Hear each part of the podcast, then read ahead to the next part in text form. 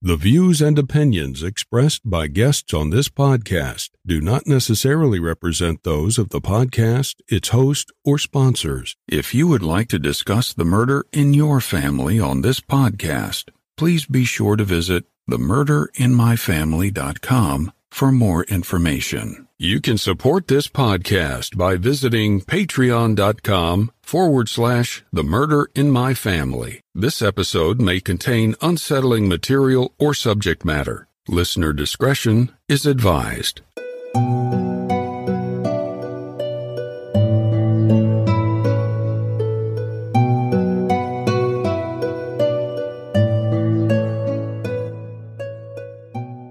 Thank you for joining me for episode 52 of The Murder of My Family. If you find that you enjoy this podcast, please take a minute to rate and review it wherever you listen to your podcast so that the show can continue to grow and reach new listeners. To learn more about the show or the cases we discuss, please visit themurdermyfamily.com. You can also find us on Twitter with the handle at murdermyfam or by searching for the Murder of My Family podcast on Facebook. If you'd like to support this show through a Patreon donation, it's always appreciated. And you can do so by visiting patreon.com forward slash the murder of my family. Benefits of supporting the show on Patreon include early access to ad free episodes of the show, plus bonus content not heard in regular episodes. Support may also include thank you cards, stickers, and more. If you prefer to, you can also support the show through a PayPal donation by visiting paypal.me forward slash the murder of my family. In each episode, I'll give shout outs to any new supporters. In this episode, I'd like to thank Gina Gigi, and thank you to all the supporters that generously donate to help keep the show growing and improving. Being that it's a new year, I wanted to talk about one of the things I'm really excited about in 2020, and that's attending the CrimeCon convention in Orlando this May.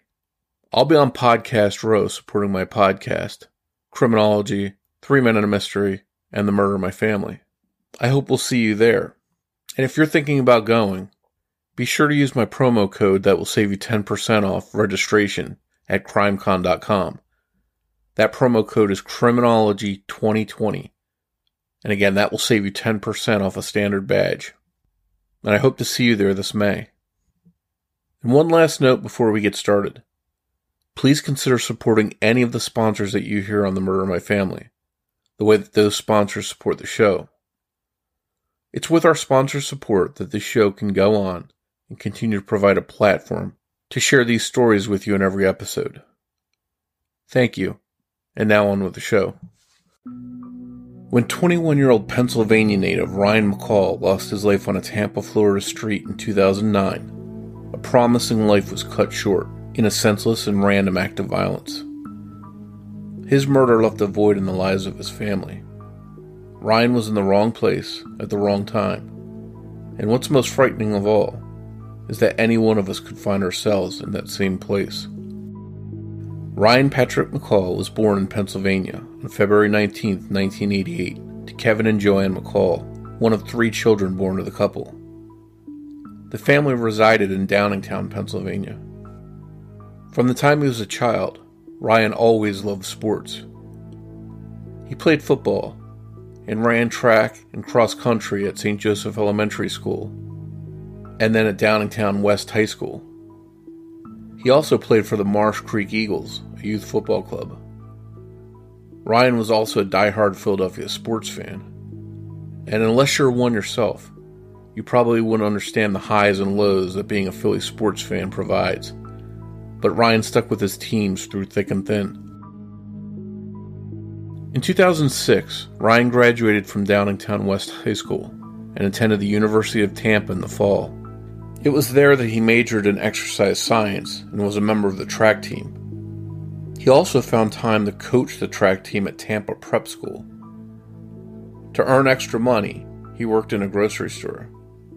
As busy as he was, Ryan still managed to keep a 3.6 grade point average. By all accounts, he was a good kid with a bright future ahead of him. On August 18, 2009, Ryan and his best friend, Michael Harahan, celebrated another friend's 21st birthday at a local bar called Retreat, located on Hyde Park Avenue in Tampa. The pair left retreat at around 3 a.m. on the morning of August 19th to head back to Ryan's home. But neither one of the young men had enough money to call a taxi service, so they decided to make the trip on foot. As they were walking home, a stranger jumped out of the bushes near North Boulevard Bridge and demanded money. Ryan gave the man what little money he had left. Michael instinctively ran for help and heard a gunshot as he fled. He had no idea that the stranger shot Ryan once. The bullet that struck Ryan entered his arm, made its way into his torso, and pierced his heart. He died at the scene, alone in the dark. When Tampa police arrived, they found Ryan's body at the north foot of the bridge that arches over the Hillsborough River. The route Ryan and Michael were walking led to an area north of the university that was known for violent crimes at the time. It just so happened that during the attack, Michael was making a phone call when the man jumped out. A voicemail partially recorded the man's voice saying, Get over here. Get the F over here. Police were provided with details of Ryan's killer. He was described as being an African American man in his mid 20s to 30s, about 5 foot 10 and weighing roughly 180 pounds with a husky build. He was wearing a white t shirt, had short cropped hair, and possibly facial hair.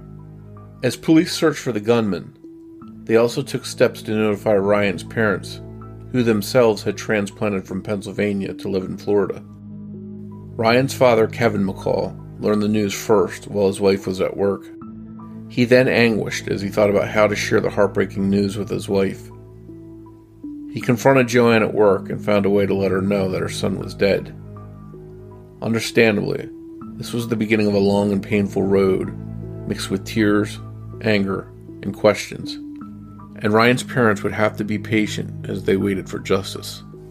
News quickly spread of Ryan's senseless murder, and grief counselors were on hand to help students cope with the tragedy. Students began walking in groups for safety. Unfortunately, it would take three years before an arrest was made in Ryan's murder. That day finally came in May 2012. Tampa Police Detective Sal Augeri, who was in charge of the case, filed a warrant with the state attorney's office to arrest 21 year old David Earl Williams Jr. They didn't have to look far for Williams, he was already in prison. He had been a person of interest from day one. Williams had an extensive criminal record, starting at the age of 11 when he was accused of beating up and robbing a fellow student. By the time Ryan was murdered, Williams had been arrested 30 times. In 2007, Williams was driving a 1999 Nissan Altima when a Tampa police officer signaled for him to pull over. But Williams kept going and rammed his car into the police car. The chase finally ended when Williams ran the Altima into a concrete barrier and the car caught on fire. He was charged with aggravated assault for that incident. Six months later, while serving time for the assault charge in a juvenile detention facility, he beat up an employee there. A judge ordered that Williams remain in the detention facility until his 19th birthday. He got out in July 2009, five months after he turned 19. He had only been free 27 days before he shot Ryan McCall. Eleven days after Ryan's murder, Williams knocked two men to the ground and stole their wallets and cell phones. Two days after that, he burglarized two homes in West Tampa. The following day, police arrested him, and he admitted to the robbery and burglaries. A few months later, he was sentenced to 15 years in prison. When investigators questioned Williams, he claimed that he was involved in attacking Ryan and Michael, but that an associate of his had pulled the trigger. Detectives didn't buy it, and Williams was arrested shortly after. It wasn't until three years after his arrest that his murder trial finally began in April 2015. The jury found Williams guilty of first degree murder, and the judge immediately sentenced Williams to life without the possibility of parole. Williams is only mentioned in this episode as a footnote, an afterthought. He's mentioned because he's proof that some people deserve to be off the streets for good so they can't hurt innocent people. A man with a record like his should never have been free to harm Ryan, or anyone else for that matter. The conviction and life sentence of the man that took their son's life has been bittersweet for the McCall family. While they'll never get their son back, the conviction has allowed them to finally move forward. They never let people forget Ryan either. They established a foundation called the Ryan P. McCall Foundation to carry out Ryan's vision of helping others and to give back to their community. In Ryan's memory, every year runners take part in an event called Ryan's Run in both West Chester, Pennsylvania and Tampa, Florida. The event serves to honor Ryan and keep his memory alive. Ten years after his son's murder, Kevin McCall wrote a book called For the Love of Family How a Knock on the Door Changed Everything. The book is a collection of a father's thoughts, feelings, and experiences following his son's murder, and I can't recommend it enough. Kevin was kind enough to join me to discuss the book and his son Ryan. That conversation is coming up in just a moment.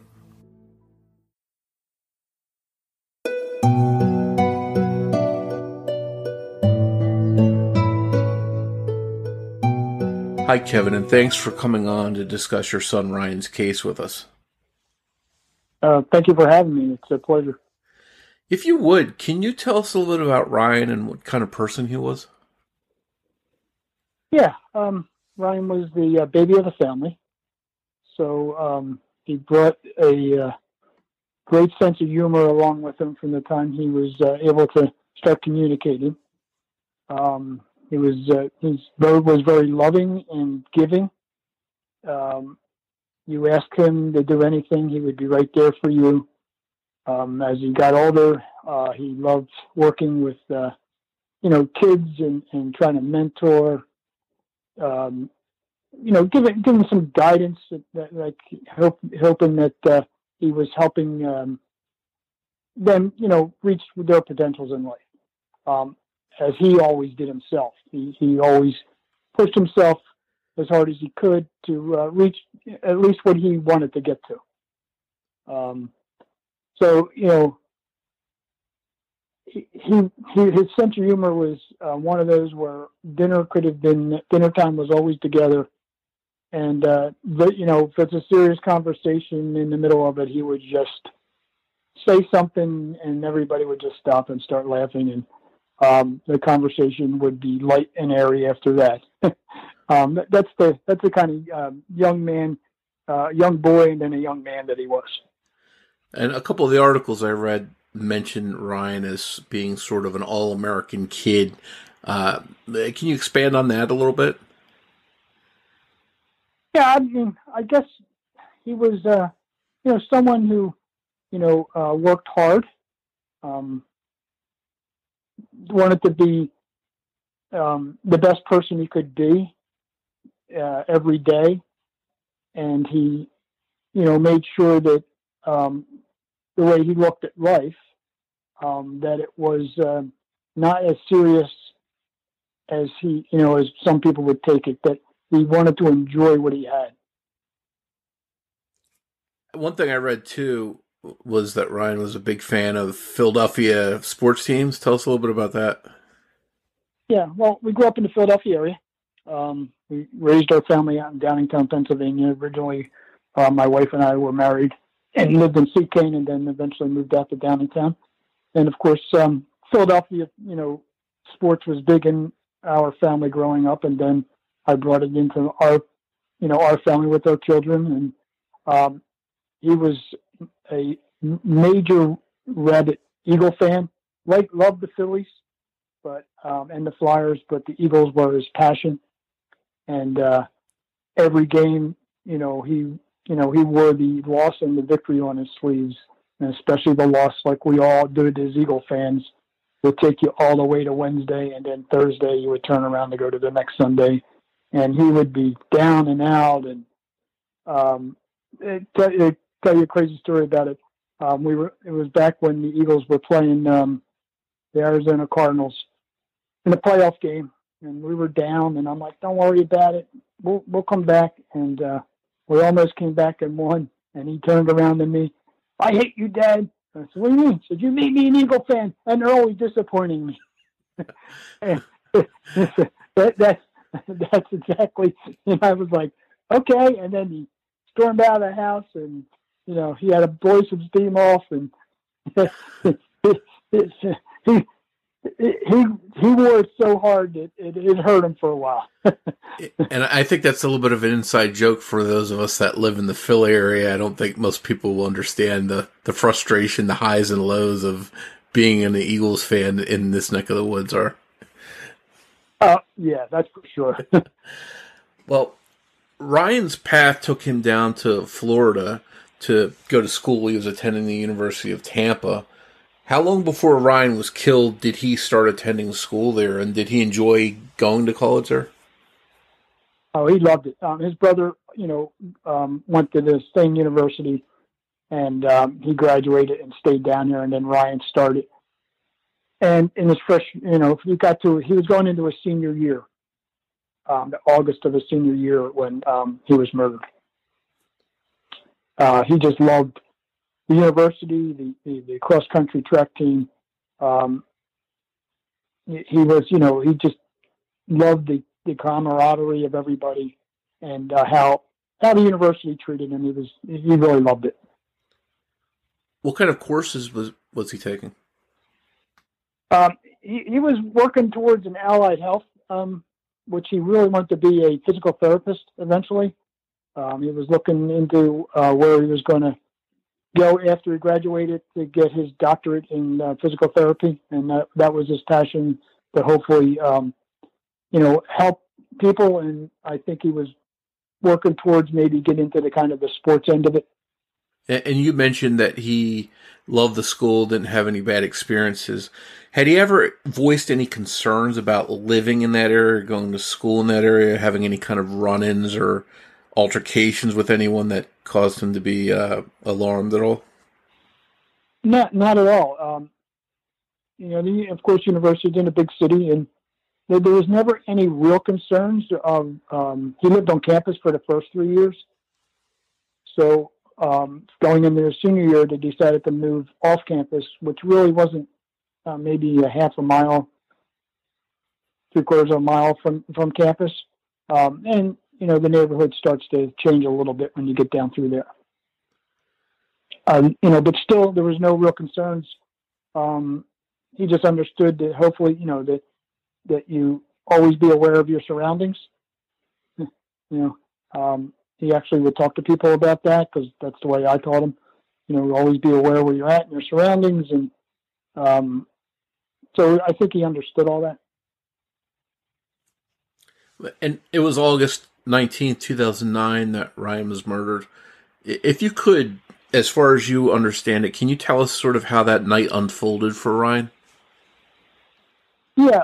Um, I, I, guess I'll start a little bit in earlier in the day. My son Kevin um, was purchasing his first house, and um, we were moving him in, and Ryan was there with a few of his college friends uh, helping Kevin move in. And it was probably about um, five o'clockish or so that um, Ryan Ryan and Kevin came back from getting um, you know running down to Best Buys and they were coming back and he looked at me and said, "Dad, do you need me anymore?"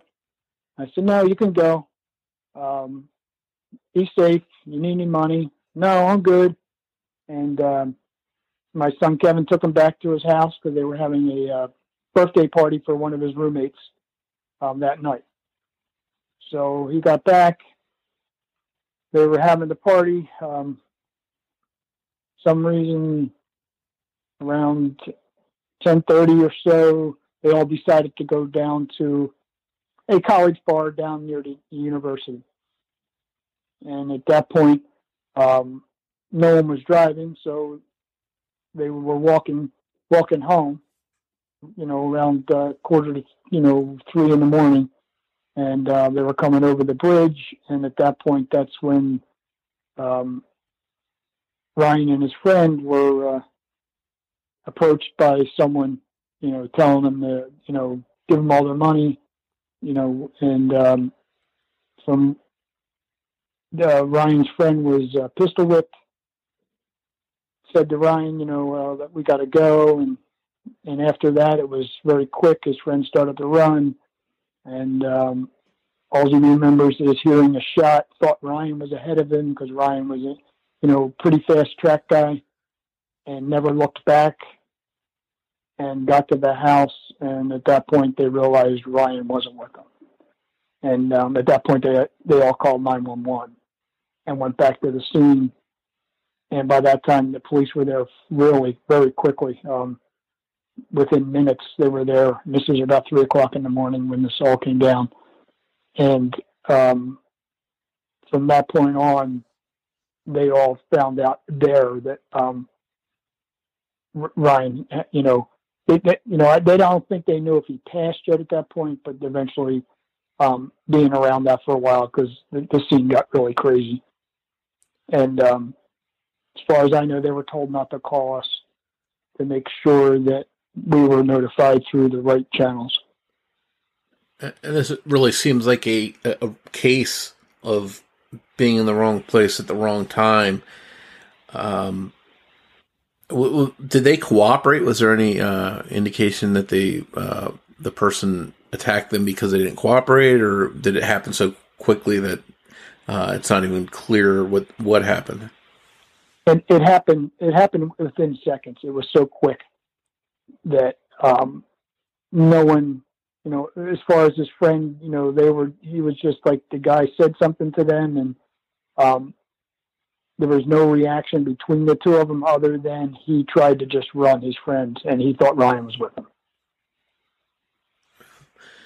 and it's it's sort of like uh, the kind of random act of violence that I think any one of us could could be in at any time, and that's I, I think that's one of the scary things about this this case. Um, you mentioned having to get the news through the right channels about what happened to Ryan. H- how did you find that out, and how how soon did you find that out? Well, Ryan was uh, it, ought the uh, cranking down around three o'clock in the morning. Um, my wife was going to work around five thirty, and I was in my office um, working on some things for the day. And about uh, seven fifteen, I had a loud knock on the door. Uh, I just kind of said, "Well, that's strange." And then it was really two hard knocks, and then two rapid knocks. And at that point, I knew either something was wrong on the street either a house next door, maybe there was uh, a problem in there, or someone was asking, um, there's an emergency, and they were asking me to, you know, knocking on our door to ask us to either get out or something like that. So I got up out of my the chair and walked down the hallway, and as I got to the door, they knocked again twice, and at that point, I was I just had a weird feeling in my stomach, and as I uh, as I opened the door, I seen the three officers standing there, and they, uh, the lieutenant um, asked me if I was Mr. Kevin McCall, and I told him yes. And at that point, I thought maybe it was my wife.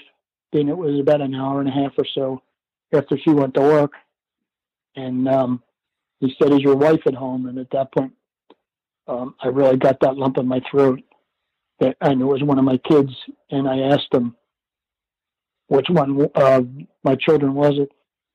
And uh, his response was, "Can we come in, Mr. McCall?" And I, I just stood at the door. I don't know. It probably was seconds, but it felt like um, hours in a way. And um, he asked me quite a few times, and eventually I let them in the door, and uh, we walked down the hall into my kitchen. And uh, he stood there, and at that point, you know, I thought maybe, you know, most of the time you're thinking it's a car accident or an accident, something happened uh, late, you know, early morning. And uh, he, he said, um, uh, your son Ryan was uh, murdered in a robbery attempt in Tampa early this morning. And it didn't click right away. It uh, kind of wasn't sinking in. I'm still thinking car accident. And um, then within seconds of that, uh, it started to really just um, hit home about what they were talking about. And I just um, asked him, you know, who was he with anybody? And they told me yes. And I asked him if he if his friend was okay, and they told me he was okay.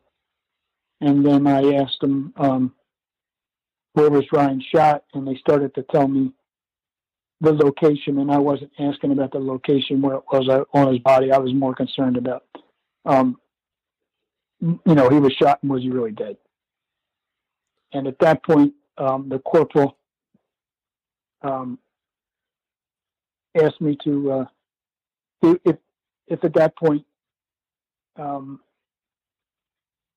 should they call the, can he call the detective? And uh, can I talk to, you know, and, and he, I could talk to him. So he picks up my cell phone, which I looked, it was kind of strange, and he dials his number with my cell phone. And uh, the detective gets on the phone and uh, says, uh, Mr. McCall, this is uh, Detective Sal Augeri, the Tampa Police Department, and this is something um, I don't like to tell any father, but um, he proceeded to tell me what happened to Ryan. And at that point, he said, anytime you need me, please don't hesitate to call. And I said, okay. I put the phone down. The corporal looked at me and said, now you have his number. And at that point, the uh, lieutenant, and, you know, as I was standing there, the corporal most of the time was very close to me, next to me. So I guess I looked pretty unstable, even though I was trying to, you know, be as strong as I needed to be because I knew this day was going to be upside down completely. And, and, and they, they were um, very detailed on every question that I asked. They almost had an answer to. So, um, you know, they, they were pretty, pretty good on, on what, what happened. So, and I was so surprised that they almost knew every question I was going to ask. um, and, at that point, um, they just asked me, did they want me to go get my wife? And I said, no, I'll go get her. And they said, we really don't think you should drive. And at that point, I said, I know. I'll find somehow to get there, but I need to tell her. Well, we can take you. And I said, no, I don't think that's a good idea. The police go into her place of business. Um, and the lieutenant said, well, you know, once we walk out this door, it's going to be all over the news. And I really think you should get there as quickly as you can. And I walked him down the hallway and closed the door. And I knew at that point, Normal was all over for us.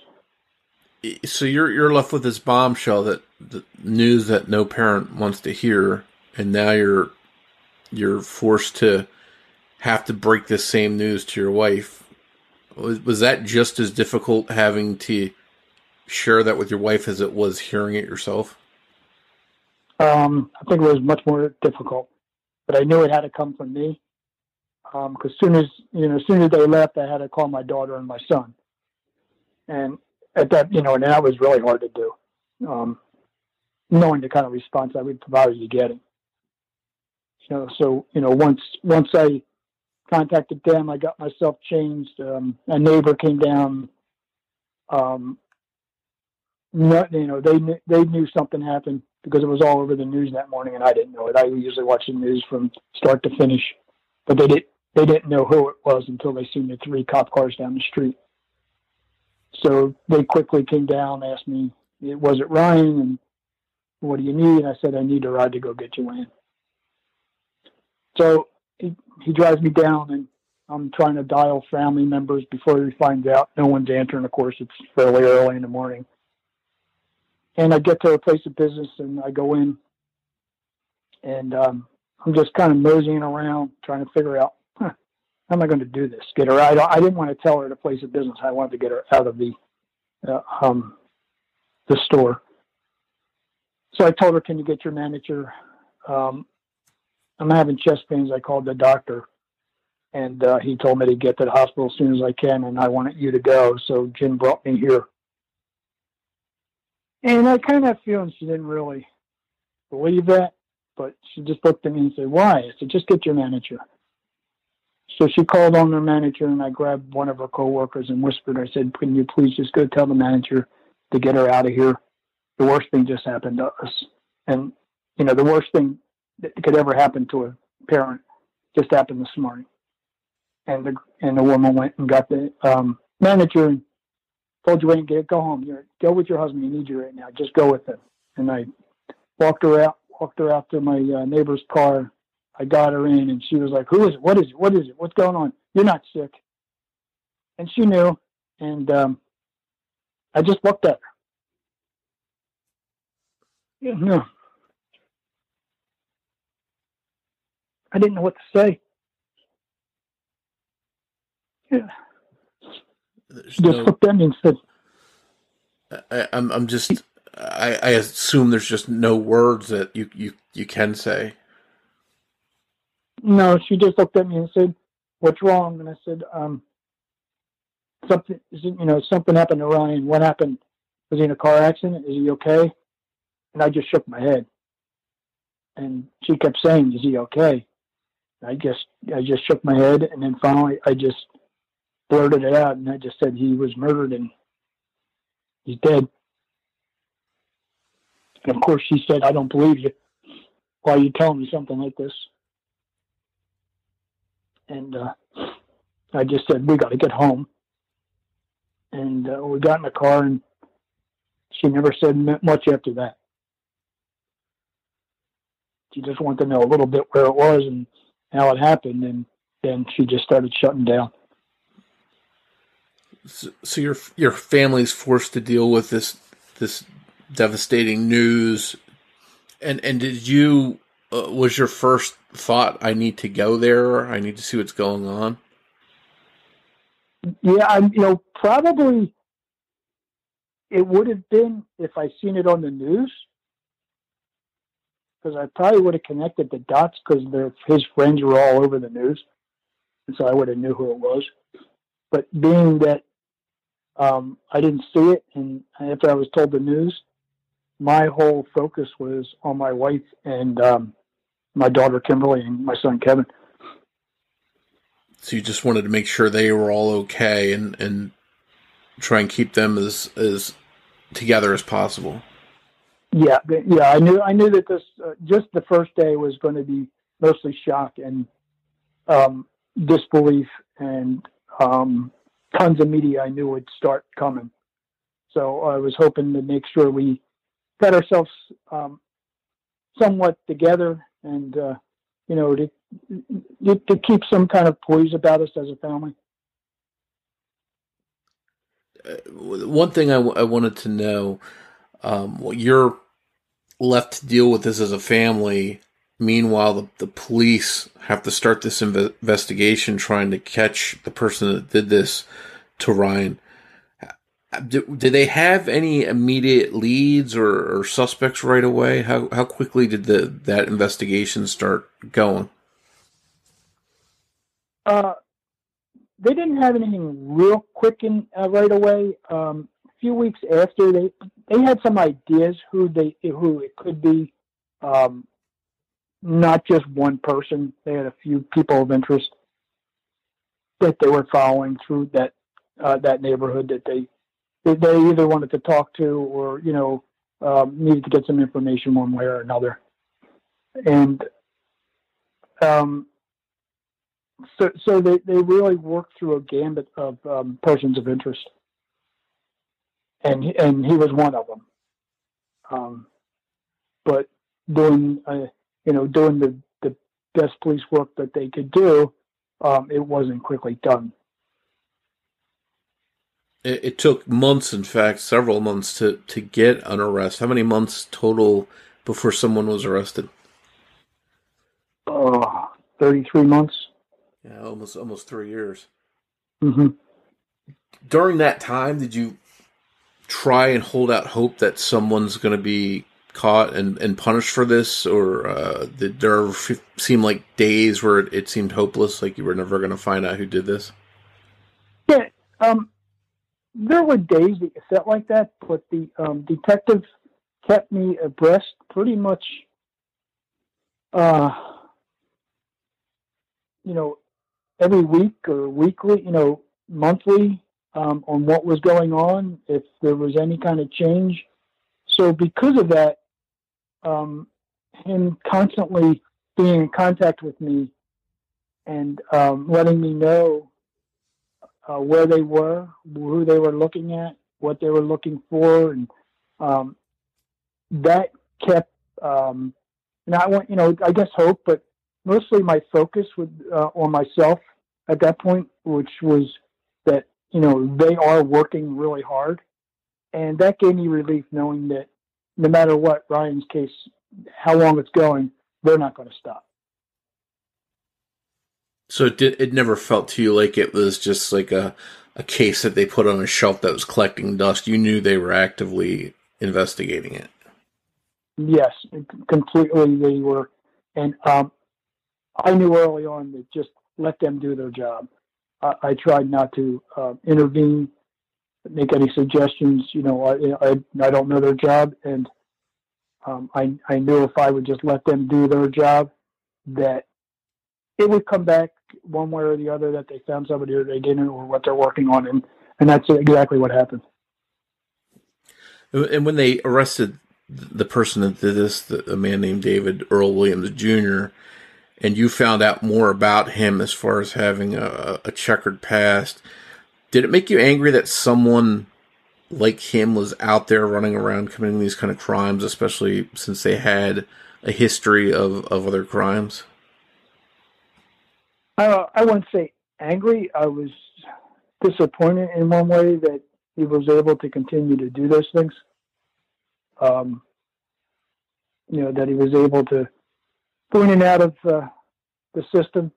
Um, uh, and, you know, be able to get back out on the street and do certain things. And, you know, because um, he was released fairly, uh, you know, three to four weeks before Ryan was murdered on another crime that he did a few, you know, back a few years before that. So I, you know, it, I was never angry about it. I was, it was just, I guess, as I just said, more disappointed in in where it was. It, seems frustrating in, in, so many of these cases that we see in the news, and uh, that people that sometimes do these kind of things, you find out that they've done other serious crimes or violent crimes before, and, and it sometimes makes me wonder, at least, um, how are they out on the street to do this when they should probably be in jail for for some of the other stuff they've done? Yeah, I felt that way, um, but I, I, I started to understand uh, a little bit that the justice system is what it is, and um, it's something that we all have to be able to live with um, we have no control over what they do um, and how the justice system works.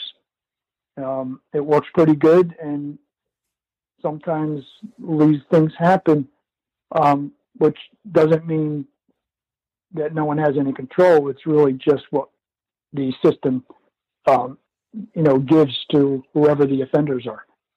And we just happen to be one of those recipients of a continual offender that you know, ended up himself um, destroying his own, his own life at the same time.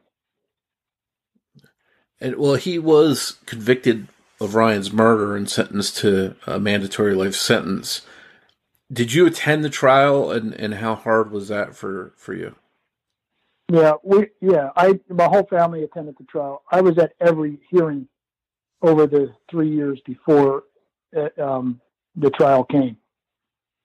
So when we got to the trial, um, I think by being able to be at um, every hearing and having our vic- victim advocate with us and um, then guiding my wife and I through, you know, each each hearing that and and actually preparing us as much as they could for the hearing. Um, I think it helped, but once you get in that courtroom and it starts, a lot of that starts to change um, and it's more that you start becoming very attentive on what's going on in the in the room, um, how the jurors might be um, listening, and you know, how the prosecution's presenting their case. Um, you're really zoned in on all of it. That you feel like you're the only one sitting in that room, and you just you, you don't react much you just kind of sit there and try to take it all in and hope for the hope for the best for the justice system at that point because I, I, I started to prepare myself early on that once Ryan, uh, Ryan was murdered, that was us that were dealing with that pain.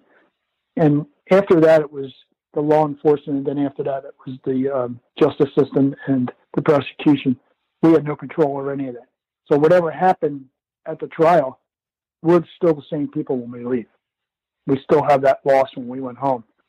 So I think through the trial was more that you hope for the best for justice to prevail. Did Ryan's killer ever show any kind of remorse or take any kind of responsibility as far as you saw? None at all. When the verdict was read, there was not a reaction, nothing. And again, this is somebody that's been through the system, been through, you know, prison, um, and and had maybe, you know, I, I don't know, I can't speak for him, but maybe had used been used to it and was desensitized. Um, and and that's that's unfortunate to not at least show any kind of remorse. Did you did you get to give any kind of victims uh, statement or impact statement for your family? Yes, I yeah I was able to give one, and anybody could, and you know I gave one, and a few other people did. Um, and more mine was more not even directed at him; it was more directed at what happened to our family and where we had to go from here.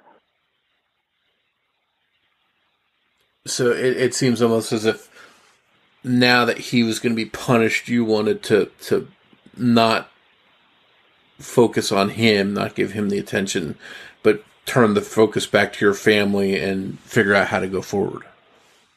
Yes, it's exactly what I I was hoping to do.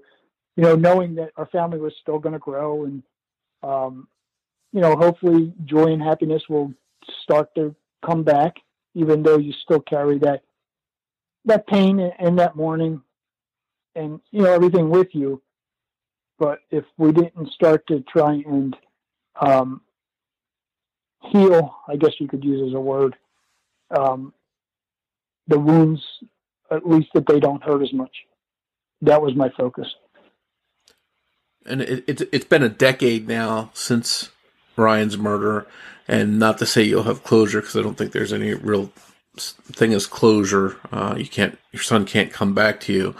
But in in that time, in that ten years since you lost him, have you been able to to move forward and and start, as you mentioned, uh, experiencing some of those other things in life to to try and um, not maybe normalize things as much as possible for you? Oh yeah, completely. Um, you know, as I wrote in my all my journals, you don't think you're moving ahead at times, and you know because you're always you know stuck in certain areas of the grief and depression and and the pain. And um, my daughter um, got married. I knew at that point that things were going to start to change completely uh, and it you know start bringing us joy and happiness back to our family and you know the love and and the and the, and the caring that we had for each other was was always there um, but the, her getting married was the one that started it all and then um, having our first grandchild of course.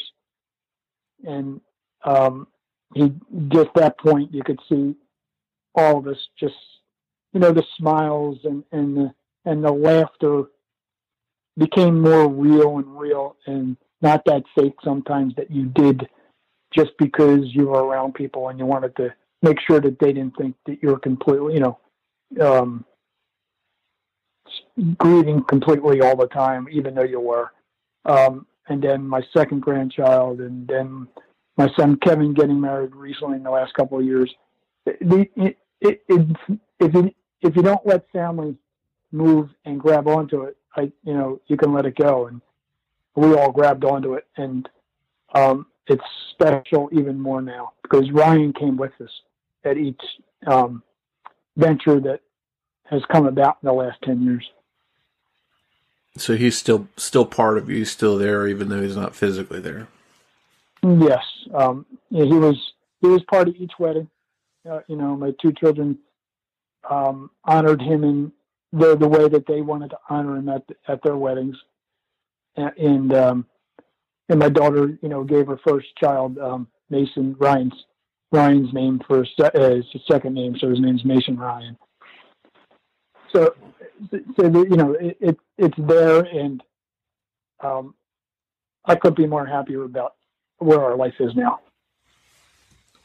Well, and you you mentioned uh, that you had started writing some journals, and, and that led to um, uh, a, a, book uh, for the love of family. Um, can can you talk a little bit about that? How that unfolded and how that's helped you uh, in in writing that? I started journalizing almost from I wouldn't say journalizing in the beginning. Um, it was just more information the morning of it when they were giving me tons of information. So I started writing things down and, you know, um, make sure that I didn't forget things. And then uh, I started to, you know, think about, okay, how am I going to keep all this stuff together? And I would just start writing. And then one day we were, it was probably late September after Ryan died in uh, 09 that we were at a victim advocate counselor and she suggested that my wife and I, why don't you guys just, you know, start writing, maybe just write on a piece of paper certain things, and and I've never thought I would ever be the one to start doing that.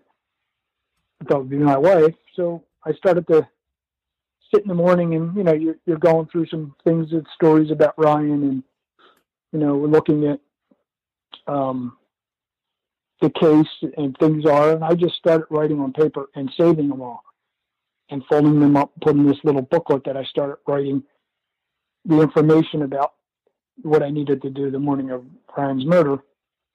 And then about a month or so in, my wife comes back from the dollar store and says, I think this would be cheaper to put these in journals and not write in pieces of paper. I said, okay. And the first journal was was probably capsulized most of one year and then the second journal started to be almost daily. And I ended up, you know, writing six journals that uh, encapsulated the whole six years from the time Ryan was murdered through the trial. And um, I joked about it once. Well, I should write a book. I should write a book. And a few people suggested, "Why don't you?" And I said, "Why? Well, if I do this, I want to. I want to be the way I want it and, as journals and want it written in the real time. I don't want to have this as a memory. I want people to be able to read it and see um, each day the progression that I go through. And I believe people that have gone through this, some of this they go through themselves. So I think I wanted to make sure it was in real time. So, so talking to a few people and friends, I found someone to help me uh, clean up the journals, if, if you could say, you know, you know, because when you're journalizing, you know, it's there's misspellings and there's no punctuation. So um, at that point, that's how it all got started. Uh, so it's a it's a collection of sort of real time uh, experiences that you put to to paper, so to speak. Yes, they exact. It's my exact journals. I mean, so it'll be January 10th at 6:30 a.m. Wow. I think that would give people a really, a really good bird's eye view of sort of what someone that's been through what you've been through, um, how it affected you, and and how you uh, dealt with it by in writing those things. And and where can people find that book? Uh, you can find it on Amazon, Barnes and Nobles, um, iBooks, uh, for the love of family. You know how knock at the door changed everything. And also, you can go to um, our foundation's website, ryanpmccall.com, and there'll be links there. You can it'll take you right to all those. Well, we'll definitely put those links in the show so people can find that. I think that'd be very, very good reading and uh, stuff for people to read. Um, and, and, and just a final question: being ten years uh, since Ryan's murder, uh, looking back, what would you like to see, or what do you think that Ryan's legacy is or should be?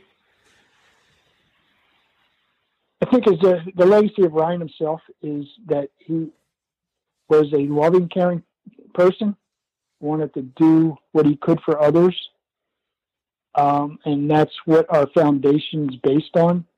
Um, is his his love for life is what um, I think I want everybody to remember that he had a true um, love of life. He he didn't let things bother him as much and let him roll off his sleeve, uh, other than the Philadelphia Eagles. But yeah, um, but I think that's the most thing his love of life.